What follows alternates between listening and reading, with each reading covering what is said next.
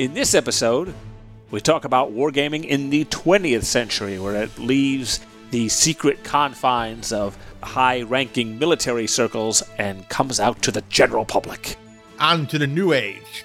One of the first war games to come along in the 20th century was L'Attaque, which is French for the attack. What the attack about? It's a game between exactly two players who start with similar armies on a square grid board, but the similarities with chess sort of end there. The square grid board has spies, bombs, and two impassable lakes. Does that sound familiar? It sounds a lot like Stratego. L'Attaque was actually designed by Mademoiselle Hermance Edan. I may have just butchered her name. She filed a patent for, in her words, a battle game with mobile pieces on a game board on November 26, 1908, and she marketed it herself until 1930 or so. The patent was released by the French Patent Office in 1909, and some people say it was derived from a Chinese children's game called Jungle from the ancient world. It is regarded as the inspiration for Stratego. You were right, Ed. All right, yeah. I mean, when you have bombs on a square board, you're talking about Stratego. Many sources refer to the designer of Stratego as Jacques Johann Mogendorf, a sales representative for animal pelts, and as far as we know, he never left the Netherlands except when he had to go leave the country on business for his animal pelts. He invented Stratego, which was with rules that were admittedly similar to L'Attaque, during World War II at the kitchen table to entertain his two sons. Now, in 1942, the trade brand Stratego was registered in the Netherlands. But since Mogendorf was Jewish, he could not register the game under his name during the Nazi occupation. In 1944, the Mogendorf family was deported to the Bergen Belsen concentration camp in Germany and held there until the release on April 13, 1945. And in 1947, Stratego was published for the first time. Even though he designed the game during World War II, he didn't get the game out to the public until 1947. That's right. In 1961, the game was launched by Royal Jumbo with its Napoleonic theme with great success in America. L'Attaque did merge with two other games in a way that heralded the coming of combined arms to warfare. Dover Patrol in 1919 was a game very much like Stratego, except that the pieces all represented ships instead of infantry with ranks of 1 for a patrol vessel and 10 for the flagship. They also threw in Aviation, the aerial tactics game of attack and defense, which when combined with Dover Patrol and Attack were packaged together in a three game package. So you had both land, air, and sea. Yes, it was published all together with the name of the package Tri Tactics in 1932.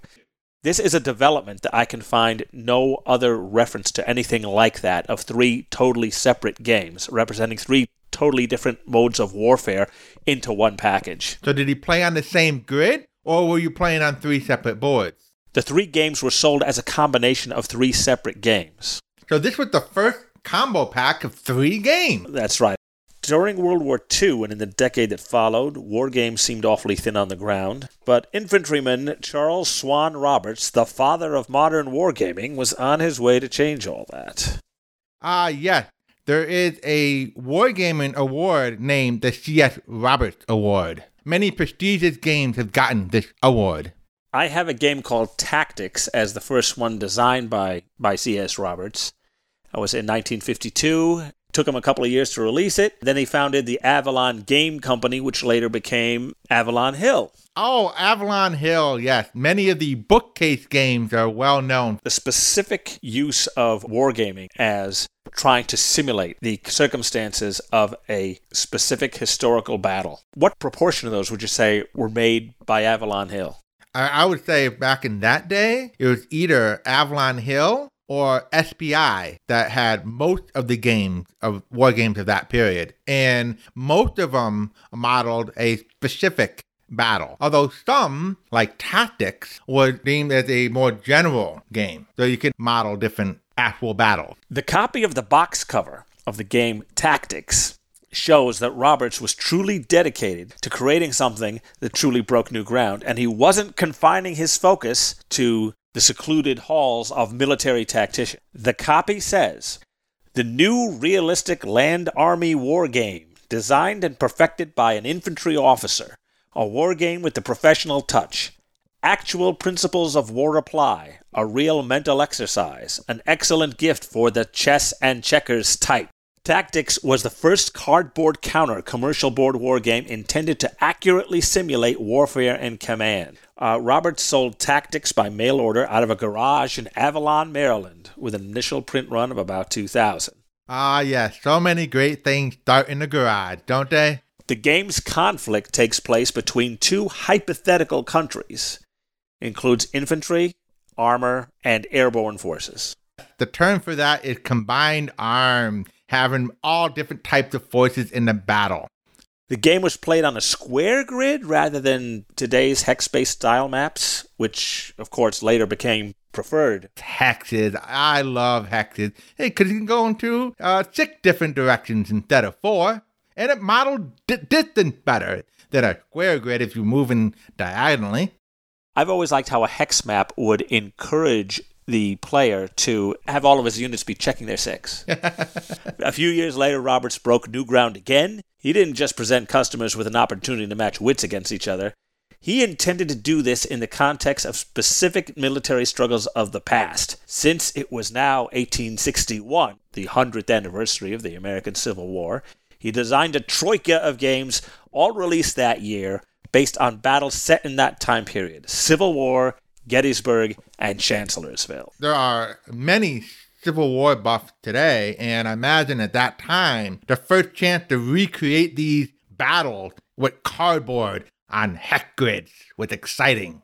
So he did three games in the Civil War, all in his garage. These are many of the most classic games of wargaming history. Now, Gettysburg came out very, very close to the same time, the same year, I believe, is one of the earliest war games that today's gamers might immediately recognize as a war game with movement strength counters, order of appearance chart, and combat resolution tables. The CRT, as we call it. Gettysburg came out in 1958, and they updated it in 1961, replacing the squares with hexagons. They gave you better odds for firing from a flank.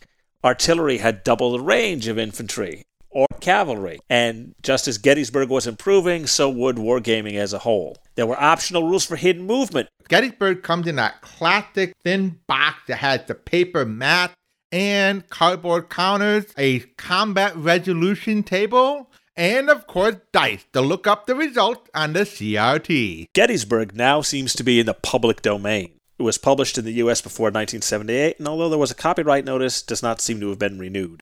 Civil War buffs sometimes say that if a new version of the game is ever released, a rule that marching on a road speeds troop movement might be a good idea. In 1980, wargaming entered a brand new era of miniature gaming in a fantasy setting that came charging, raging, and roaring up under a company called Warhammer. Seven years later, a futuristic sci fi version of Warhammer took off in an even bigger way. This wargame has very conceptual artwork suggesting a post apocalyptic neo goth universe. Also known as 40K. It is almost certainly the most profitable miniature wargame ever. It was definitely a step up from the uh, the bucket of army med back in the day. Warhammer and Warhammer 40k. Now we're getting into miniature gaming where we have miniatures instead of cardboard counters on a map. And we're measuring things out with rulers now and rolling buckets of dice to determine the results. I mean, these games are well known for buckets of dice. You still use templates that are made of cardboard, right? In some cases, yes, for area of effects. Uh huh. You have the one inch diameter plates. Also, you get up to the really big one, the three inch pie plate, as we call it. So when you use the pie plate, you're basically putting this big thing on the table, covering up the board, and anybody underneath it is being hit by the blast.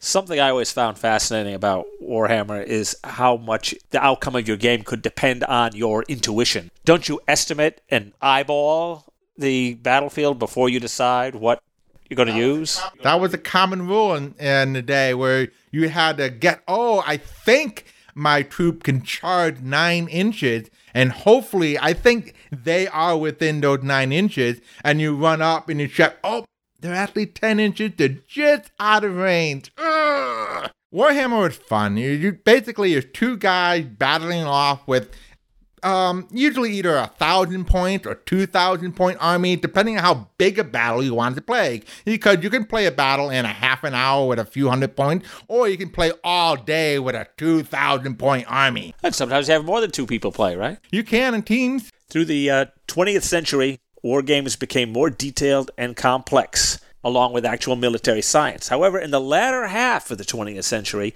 some actually began to be produced with simpler rule sets to accommodate some of the games that were made not to reflect battles, but rather to reflect entertainment products. Simpler war games? Who brought this blasphemy upon us? Well, you can thank Bernard Cornwell for Sharpe's Attack in 1996. What was Sharpe's Attack about? Sharpe's Attack features the main character of Bernard Cornwell's famous series of novels set in the Napoleonic Wars. Sharps leads his troops, battles the French, mixes it up with ladies and spies. This edition has dozens of plastic frames which hold small cards illustrated with characters from the TV series. One side is British and one side is French. And there are still, after all this, still Kriegspiel enthusiasts who enjoy playing the game. And we have come full circle back to Kriegspiel the British site Two Fat Lardies, T O O F A T L A R D I E S dot C O dot UK. That is a place to get games derived from Kriegspiel. And kriegspielorg.wordpress.com is a site devoted to the history of Kriegspiel and meetings to play the game. The site is run by a group of UK based Kriegspielers. They meet approximately six times a year in Little Gaddesden, Hertfordshire and they post the dates when they are scheduled to play. I love how the internet bring these old games back to the forefront like it did for Shogi. Good games never truly die. Thanks for listening, everybody.